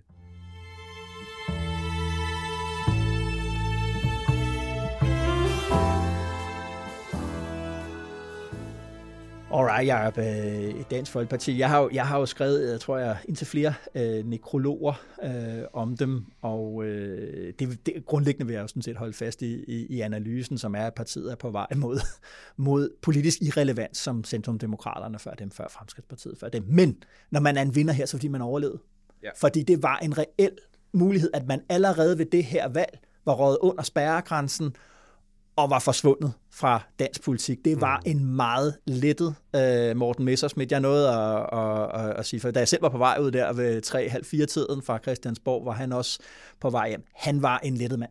Ja, selvfølgelig. Altså, det, der havde været noget særligt symbolsk over at, og, og dø med partiet der på, på ja. valgnatten, men, Ja. Ja. men, øh, men jeg ved ikke, om jeg er villig til at placere dem i vinderboksen. Selvfølgelig, man kan jo placere baren for succes så lavt, at man, øh, at man altid vinder. Men det jeg var jo synes, der, de var. Altså, det var jo der, de var. Men jeg synes bare to ting. Ja. Det ene, øh, helt indlysende, at der venter den der retssag der. Ja. Så øh, skal den ikke begynde her i november? Jo, det er jo det. Det er det nye drama, vi har øh, Ja. i, i øje. Og, øh, og, og øh, lad os nu se ham øh, komme igennem den retssag, Ja. ja. og hvis han bliver kendt skyldig der, så, så har vi for mig at se igen en helt uoverskuelig situation Ja. ja. i Dansk Folkeparti. Ja. Og i forlængelse af det, Mm. det der skete i Sjællands Storkreds, synes jeg varsler dårligt for partiet. Ja. For der har de jo på et tidspunkt valgt at opstille både Pia Kærsgaard og René Christensen. Ja. Jeg tror, de havde tænkt, da de gjorde det, hvis vi har to stærke profiler, kan vi måske hente tre øh, mandater dernede. Det var det, de tænkte. Ja. Men situationen endte jo med, at de øh, kun lige præcis fik et, Ja. og det betød, at en af dem måtte ud, og det blev René Christensen, der Ja. røg ud. Ja. Og øh, det kan man jo på mange måder godt forstå, at Pia Kærsgaard tager en periode med i Folketinget, men det er bare ikke noget, der peger frem mod, at partiet har en chance for at overleve, synes jeg, fordi det har vi talt om mange gange, det her med, det er et familieparti, Mm. Ja. der dør med familien. Ja. Det var familien, der blev valgt ind igen, Ja, det men det tyder også på, altså der vil jeg sige, hvis Pia Kærsgaard så ikke var blevet valgt ind, hvis René Christensen var der, Ja. så ville jeg have givet dem en lille bitte smule større odds for at kunne, for at kunne overleve. Jeg, øh, jeg synes, det ser skidt ud for dem. det er jo også det der med, at René Christensen repræsenterede den generation af, af, af, DF-folk, som satsede på politiske resultater, og der er ingen tvivl om, at det partiet tænker, de vil jo også helst have, at hvis de skulle vælge mellem Pia og René Christensen, så var det jo ham, de gerne vil have ind, fordi de også har deres grundlæggende analyse er, vi skal ind og levere helt konkrete resultater til helt konkrete vælgergrupper, ældrecheck øh, og så videre, pensions, Og det siger jo øh, bare meget, der det skal siger have jo bare meget om det Pia. Kærsgaard og partiet, at hun ikke Altså, jeg ved godt, det havde været dramatisk, men helt ærligt, at hun ikke vælger at trække sig. Ja. Og, øh, og sige, hey, det er, det er René, der skal have den. Ja. Hvis man skal pege på en lille lys i mørket for dem, så er det jo, at de får øh, Peter Kofod hjem fra Bruxelles. Han bliver valgt ind. Ja. Og det er jo sådan en slags dobbeltgevinst, fordi de får Peter Kofod hjem fra Bruxelles og ind i folketingsgruppen. Mm. Og det betyder, at Anders, Vist, Anders Vistisen ryger tilbage til Bruxelles, Ja. ja. hvor han egentlig godt kunne lide at være, og Ja. ja. hvor han øh, Ja. agerer udmærket. Så de har fået en, øh, en stemme i Bruxelles, der gider at være i Bruxelles igen, Ja. for hvad det nu er værd. Okay. I øvrigt Bruxelles, Ja. øh, det er meget sjovt, altså. Det er jo noget, der ikke er blevet skrevet så meget om, bortset fra vores egen Rikke Albrechtsen, som har skrevet meget grundigt om det. Der er jo blevet rokeret lidt rundt i den, øh, den danske gruppe af europaparlamentarikere. Der er jo, altså, øh, vi har fået Anders Vistesen ind øh, for Dansk Folkeparti. Mm. Så har vi jo fået øh, Lars Løkke Rasmussens søn ind i Europaparlamentet. Bergur. Han overtager jo Søren Gades plads, øh, Bergur. Og den tredje, øh, der, øh, der kommer ind, det er jo venstremanden øh, Kim Valentin, som, øh, Ja. som så ryger ind, fordi at øh, Linnea Søgaard Lidell fra Venstre, hun, Ja. øh, hun bliver valgt ind Ja. ja. i, øh, i, i Folketinget. Og Kim Valentin havde været sådan lidt, lidt øh, loren ved, om han overhovedet ville tage pladsen, for han ville jo hellere i Folketinget, men det lykkedes ikke for ham at komme i Folketinget. Nej. Hvis det var lykkedes, så var det blevet noget værd rod, fordi de næste supplanter, det var nogen, der kom havde skiftet parti eller ikke ville. Der var Okay, okay, alt okay. muligt ballade. Ja, ja. Men altså tre nye medlemmer af Europaparlamentet efter et folketingsvalg, Ja. det er da Ja, det er en historie. alligevel noget. Nå, Ja. det, var en, øh, det var et tidsspor. Jakob er Liberal Alliance selvfølgelig også åbenlys, øh, en åbenlys vinder. Meget, meget succesfuld kampagne, og øh, Fanopslag har, har fået sit gennembrud som øh, en, en, en, en ny øh, borgerlig øh, ideolog, øh, karismatisk, også med digital, også digitalt karismatisk, øh, hvad det hedder, øh, appel. Ikke? Mm. Øh, udfordringen, tænker jeg for dem nu, den bliver sådan lidt dobbelt. Altså på den ene side, så skal de jo have sådan rent organisatorisk styr på en, en folketingsgruppe, der lige pludselig er tre gange så stor. Øh, mere end tre gange så stor. Øh, De har fået 10 nye øh, ind, ja. de var tre øh, før. Øh, der er også noget der, noget identitet og en måde at gøre tingene på. Øh, han får travlt, han skal jo til at vise øh, Fanopslag, at han også kan lede indad til, øh, og ikke bare være en god campaigner. det er vel uprøvet folk, alle de nye, de får ind. Ja, så vidt jeg kan øh, se, jeg kendte ingen ja. øh, i, Nej. i, i, for, i forvejen. Men det har så den fordel for dem også, at de vil kunne... Altså, de har jo været et meget smalt parti med Ole Birk og Alex Vanopslag og Henrik Dahl. Ja. Og, og de vil simpelthen helt, bare helt banalt fysisk kunne spænde bredere nu, fordi at de ikke skal have så mange ordførerskaber Præcis. hver. Så de vil pludselig måske kunne markere sig på nogle områder, hvor Liberal Alliance har været helt væk Ja. indtil nu. Så, øh, så det, det bærer i hvert fald nogle muligheder i sig, men parlamentarisk kan det jo godt blive svært at se, hvad deres rolle skal være i det her meget uforudsigelige øh, folketing. Men det kan jo være en fordel, at de ikke skal ud og, og, og levere en masse parlamentariske. De kan netop have det der ind- indre, indre fokus. Ikke? Ja. Øh, jeg synes, den anden udfordring, øh, det er det der sådan, øh, sådan helt øh, Max Weberske spørgsmål, det er, hvordan kan Fanopslag fastholde, understøtte, vedligeholde den der karisma, han har fået i valgkampen. Mm. Det var i valgkampen, han, at han viste sig at have det over for en, en, en stor gruppe, især unge. Ja. Hvordan kan han fastholde den øh, over, over tid i en periode, hvor der ikke står valgkamp? Ja. Ud over det hele. Det er jo det. Og hvad skal det bruges til? Ja. Altså, ja. Helt sikkert. Okay, men det var vi, øh, der var vi enige. Øh, Alternativet, øh, er kæmpe vinder. kæmpe vinder, synes Ja. ja. jeg. Altså, sikke en genrejsning af et dødt projekt, ikke også? Ja. Øh, og, øh, og det, jeg synes, øh, hatten af for Franziska Rosenkilde, som øh, kører det igennem, Ja.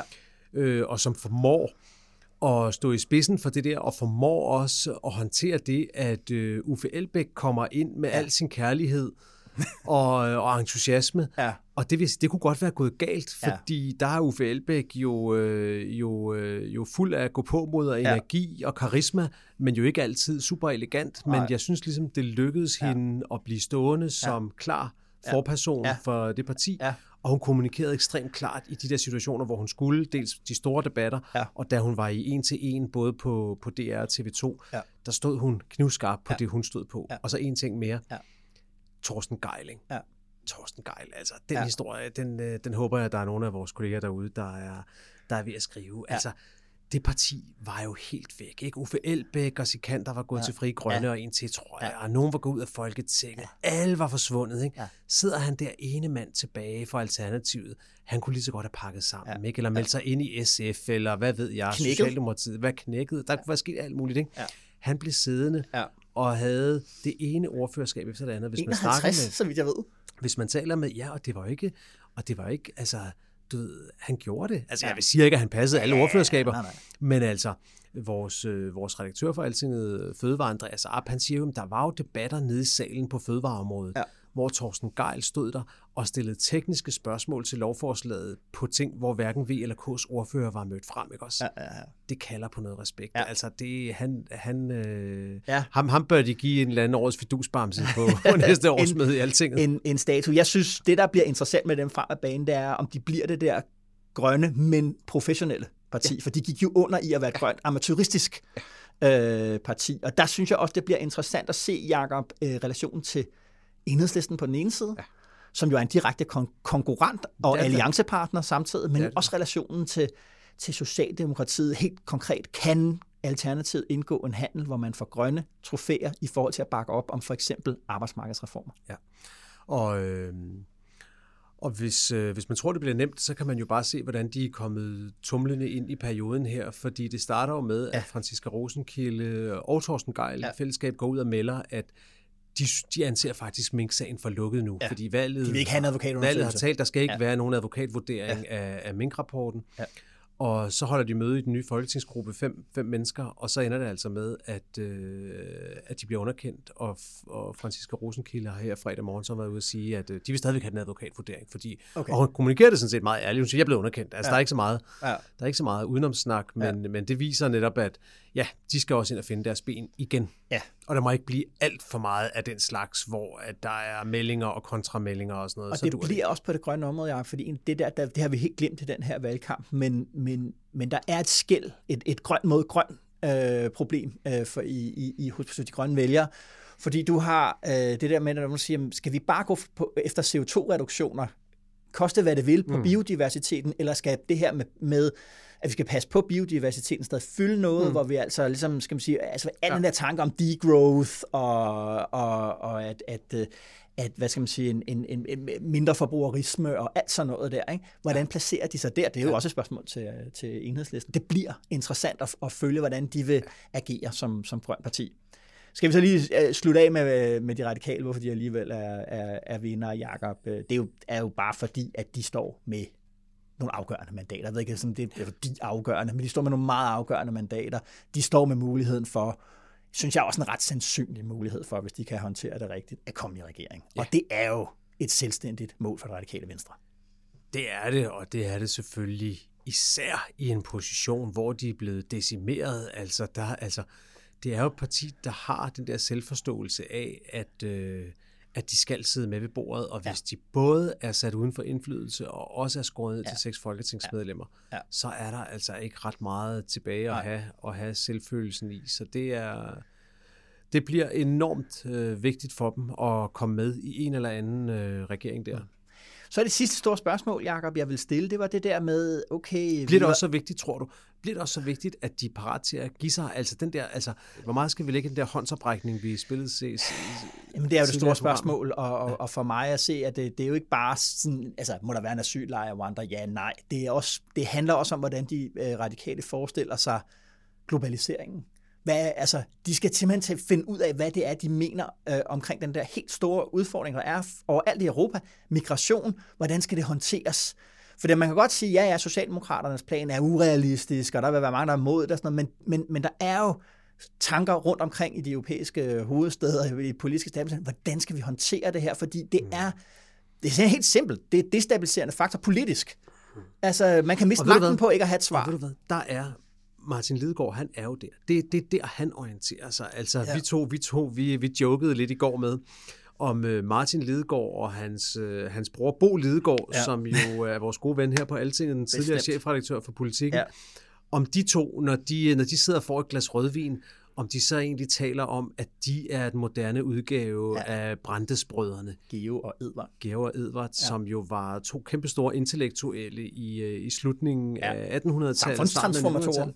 Ja. Ja, de satte strøm på en hel masse Ja, det ting. de. øh, Fritænkning, seksuel moral, og så var de lige med til at stifte Dagbladet Politikken. Øh, Ja, og betydningsfulde figurer i det radikale venstre. På et tidspunkt, hvor det radikale venstre jo også var et, skal vi sige, stort parti. Ja, det kom jo så først i 1905, men øh, Ja, ja. især også takket være de to. Jo, Ja, De ja. var også med i politik begge to inden da, jo, Ja, ja. men var med til at stifte det, ja, og blive minister. Altså, Ja, ja. Edvard Brandes var vel øh, finansminister for dem i Sales regering, og alt det der. Alt det der. Øh, ja, er Lidegårdene de nye Brandes? Men det, der også var med Brandes-brødrene, det ja. var jo også, at noget af det, der adskilte dem fra mange ja. andre af datidens ja. intellektuelle, det var, at de orienterede sig meget mod Europa. De var europæere. og de så, altså, mm. de så Danmark som mm. nogen, der var nødt til at organisere sig i lyset af, hvad det var for nogle tanker, der blev tænkt ude i Europa. Ja. Man, de, de gjorde op med småstats øh, Mhm. mm-hmm. tankegangen allerede øh, dengang. Ikke? Mhm. Og det er jo meget det, som Martin Lidegaard også står for, som Ja. Paul Lidegaard også har stået for på Ja, politikken. det er derfor, det er sjovt at se dem som, Ja. altså, Ja, ja, ja, ja, ja, ja. som, som paralleller. Ja. Men hvis han bliver, hvis han bliver øh, bremset i den af en folketingsgruppe, der simpelthen ser det anderledes, så, øh, så, kan, det gå, øh, så kan det gå meget galt for ham, tror jeg. Det store spørgsmål, jeg vil stille, Jacob, her til sidst, øh, inden, vi skal, inden vi skal runde af, det er det der med, at vi er enige om, at Blå Blok har tabt. Men betyder det, at Rød Blok har vundet? Altså, at, at vi stadigvæk er, er vi stadig i blokpolitikkens univers, eller er vi et andet sted? Hvad siger du der? Jamen, jeg, det er jo derfor, det bliver så utrolig spændende, hvilken regering vi får. Og det, jeg, jeg tror, vi er et andet sted, og det er også derfor, jeg, øh, jeg sætter pæne odds på, at vi faktisk får en eller anden form for regering øh, hen over midten. Men jeg kan godt se alle besværlighederne ved det, men, men øh, jeg noterer mig, Mm. at, øh, at Jacob Ellemann Mm. også er gået ind i det, fordi jeg tror mm. godt, han ved, Mm. at øh, det kan ikke nytte noget at overlade legepladsen til, øh, til Lykke alene. Mm. Øh, han skal også være med, hvis det skal være, og, øh, og det vi talte om før, at, at Lykke har nogle, øh, øh, nogle meget gode grunde til rent faktisk at, øh, Og glæde med. at prøve at komme med i det her Ja. projekt, også selvom at, øh, at det ikke lige bliver efter, øh, efter hans hoved. Men selv hvis det så ikke skulle lykkes, Ja. så tror jeg stadigvæk, vi har en situation, hvor at Mette Frederiksen kommer til at orientere sig meget mere Præcis. ind mod midten og ind over midten, end hun har gjort i den forrige periode, hvor der også er blevet lavet brede forlig, Ja, men det bliver endnu mere, tror jeg. Det jeg tænker, det er jo, at, at hvis vi siger, at, at, at vi er på den anden side af en, blokfortælling, der var jo en forventning om, at dem, der skulle bryde blokken, det var de radikale eller moderaterne, der ligesom skulle, skulle smadre ydervæggene i hver blok, en, en Ja. blå og, og, og, den, og den røde. Men det er jo ikke det, der er, det, der er sket her. Altså, hvis man kigger på øh, valgets tale, så er det øh, Snevide og de 11, 14, øh, 11, øh, 11. små dværge øh, på. Så at vi har et meget stort socialdemokrati, dobbelt så stort som den næststørste parti, mere end dobbelt så stort som den næststørste parti, øh, som er Venstre, og en masse små og mellemstore partier rundt om. Og det vil sige, at Socialdemokratiet står øh, i centrum for en masse akser, kan man, kan man sige. Ikke? Der er en reformakse ind over midten. Der er en grøn akse, som, øh, som også måske går fra midten og ud til, til enhedslisten. Og der er stadigvæk jo en udlændingepolitisk øh, akse, men også lige pludselig er et centrum for at oppebære den, ja. den stramme udlændingepolitik. Og det vil sige, i mine øjne, hvis vi går ind i en periode, eller hvis perioden med opbrud og sammenbrud i den borgerlige lejr, den fortsætter, det synes jeg alting øh, tyder på, og ikke, hvor der ikke er en fælles, altså der er ikke en blå blok, der er ikke det der alternativ, så er vi i en situation, hvor det er Socialdemokratiet, der har brudt øh, blokpolitikken mm. og, og, og står derinde i, øh, i, i midten, og er det, der, og er det dem, der er det nye øh, øh, midterparti? Jeg synes også bare, altså hvad, deres slogan, ikke? Øh, sikker igennem øh, utrygge øh, tider, det er jo et konservativt. Det er jo, altså, det er, det, det, altså hvis man havde sagt på alle, hvis man bare havde sagt, hvem, hvem, siger det? Det ville man have sagt, det er det konservative folkepartis mm. slogan, så selvfølgelig er det det. Mm. Øh, og det vil være det nye, altså at det er Socialdemokratiet, der er, er, er midterpartiet i Danmark. Man skal altid høre efter, hvad, hvad politikerne siger, øh, og på valgnatten i sin tale ned til Socialdemokraterne, der var det meget interessant. Der tegnede Mette Frederiksen jo også nogle af de her akser op og ja. sagde, hvad det var for nogle akser, der, der skulle ind og lave politik ja. nu. Og hun nævnede nemlig reformaksen. Der ja. var et reformflertal ja. i Folketinget, det slog hun fast. Hun sagde også, der var et grønt flertal i ja. Folketinget, et klimaflertal, som ja. vil lave nogle vigtige ting der. Ja. Men jeg lagde også mærke til, at hun ikke sagde noget om, at der var et udlændingepolitisk flertal. Mm. Det ville hun jo have nævnt efter valget i 19, ja. at der var et udlændingepolitisk flertal, som hun selv var en del af, og som, ja, ja, ja. som så bestod af Dansk Folkeparti og også den borgerlige blok. Det gjorde ja. hun ikke denne her gang. Nej. Og det var måske også et lille, et, et lille bitte vink om, mm. at hun ikke i hvert fald vil sige det for på forhånd at ødelægge for meget med både radikale og moderaterne, ja. som jo har sagt, at det der, det skal, ja. vi, altså, det skal vi altså lige have, ja, have lidt op på, hvis, ja, ja, ja. Hvis, øh, hvis, hvis det skal gå. Det sagde ja, hun ikke noget om. Nej.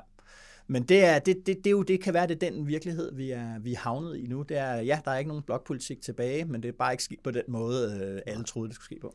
Og det kan jo det kan jo så, det blev der jo snakket meget om i Altingets går i de politisk fredagsbar valgmøder, vi mm. havde med forskellige politikere. Altså der var jo både Morten Messerschmidt og Maj Villassen og Franziska Rosenkilde, som jo alle sammen var ude og sige, jamen hvis det er der, det ender, ja. så øh, er vi kede af det, mm. men så skal det jo nok gå, fordi så giver det jo en ny spillebane for os, for mm. at stå og markere der, hvor vi så synes, at midterblokken burde gå videre for mm. Franziska Rosenkildes øh, vedkommende oplagt på klima, ja, ja. for enhedslisten oplagt også på, noget, på endnu højere løn til sygeplejersker, ja, ja, ja. nogle velfærdsting, og for ja, ja. Dansk Folkeparti oplagt på, på ja. udlændinge. Mm.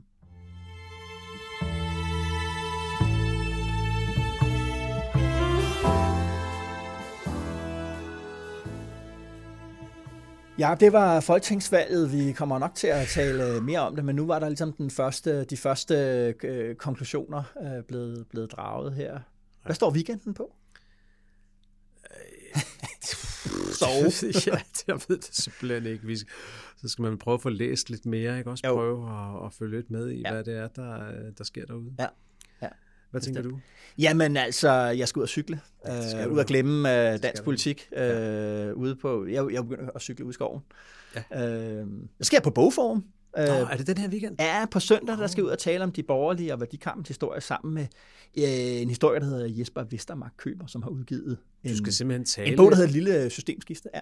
Du skal simpelthen tale om en fem år gammel bog, du har skrevet? Eller? Øh, nej, jeg, jeg, jeg vil nok øh, forsøge at henvise til den, øh, men det er hans bog. hans vi, skal, okay, okay, okay. vi skal tale øh, mest om det på søndag, hvis man vil, okay. Nå, vil kigge forbi derude kl. 15. Ja, ja. Det, øh, det vil jeg da overveje mm. at tage en tur på bogforum. Mm. Anbefalinger, Jacob. Hvad, hvad, hvad kan du byde jeg, øh, læserne? Jeg vil godt indrømme, at øh, der har ikke været meget øh, læsning på sengekanten, når jeg har kommet hjem i, i denne her uge, men jeg har, jeg har to øh, ting med til dig. Den ene ting, det er det herinde på, på Altinget. Mm-hmm. Der er en ny feature på øh, Altingets øh, hjemmeside, ja. som øh, i de her regeringsdannelsestider, man ja, skal gå ind og prøve. Ja, ja og det er øh, sådan en lille, en lille maskine, vi har lavet, hvor at, øh, Altingets læsere selv kan prøve at bygge den regering, de kunne forestille sig, sætte øh, den sammen med nogle partier. Ja, ja, ja. Så kan man se, om de har flertal eller ej. Og mm-hmm. så øh, sidder Erik Holstein, vores øh, gode kollega, vores politiske kommentator, så ja. sidder han nede i, i hjørnet og kommenterer, om den regering, man har bygget, den egentlig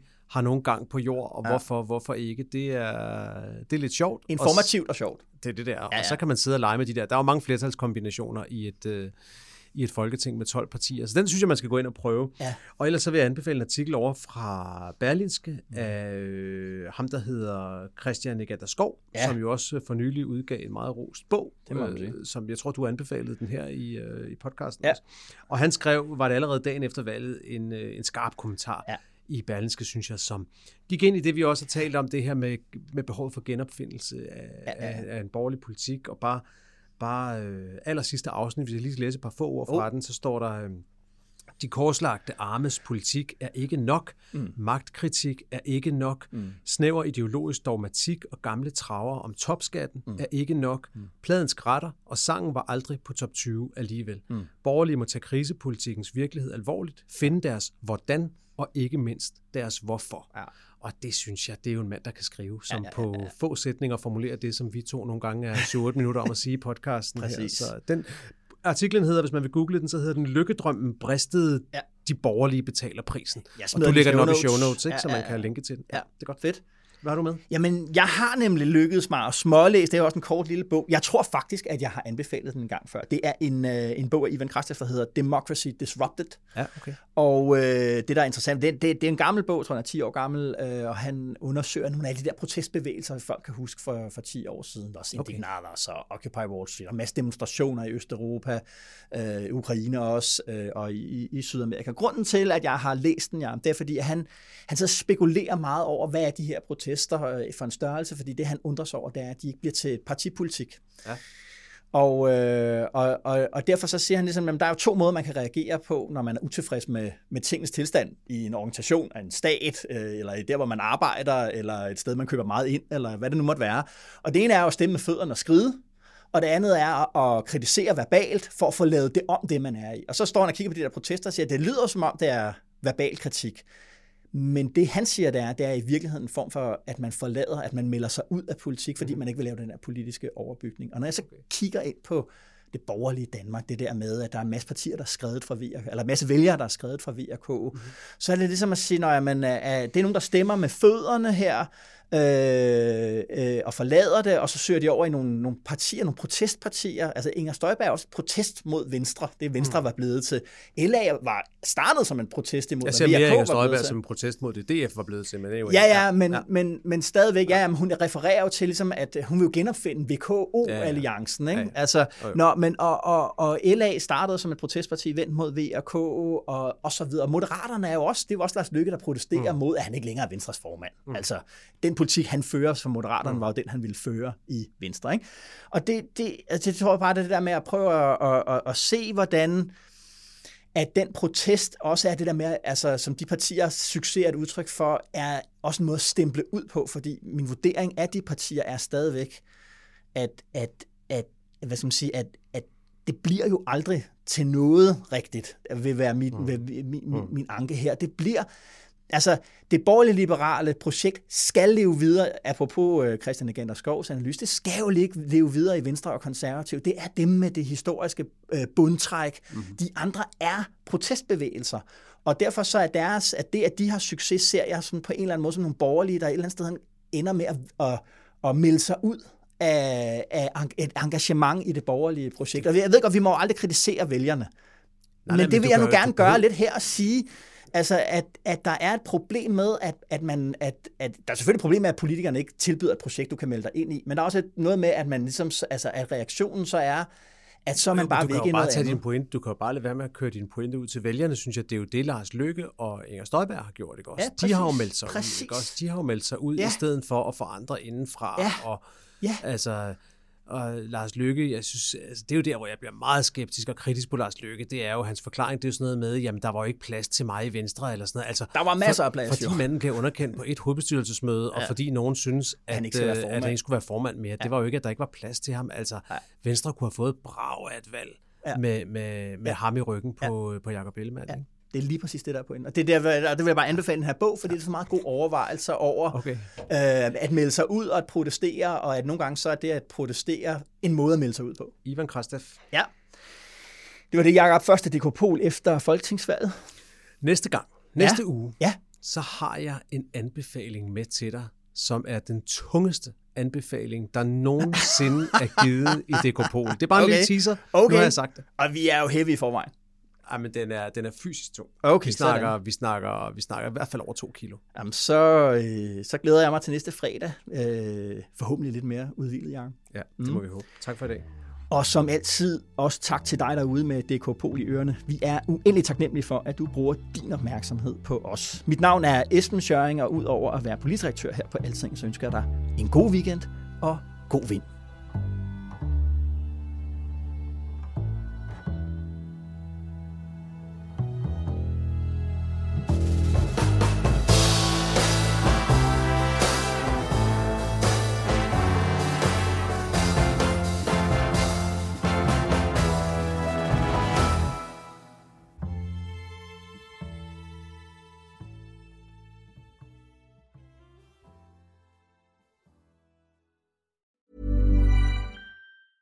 Mom deserves the best, and there's no better place to shop for Mother's Day than Whole Foods Market. They're your destination for unbeatable savings, from premium gifts to show-stopping flowers and irresistible desserts. Start by saving 33% with Prime on all body care and candles. Then get a 15-stem bunch of tulips for just $9.99 each with Prime. Round out Mom's menu with festive rosé, irresistible berry chantilly cake, and more special treats. Come celebrate Mother's Day at Whole Foods Market.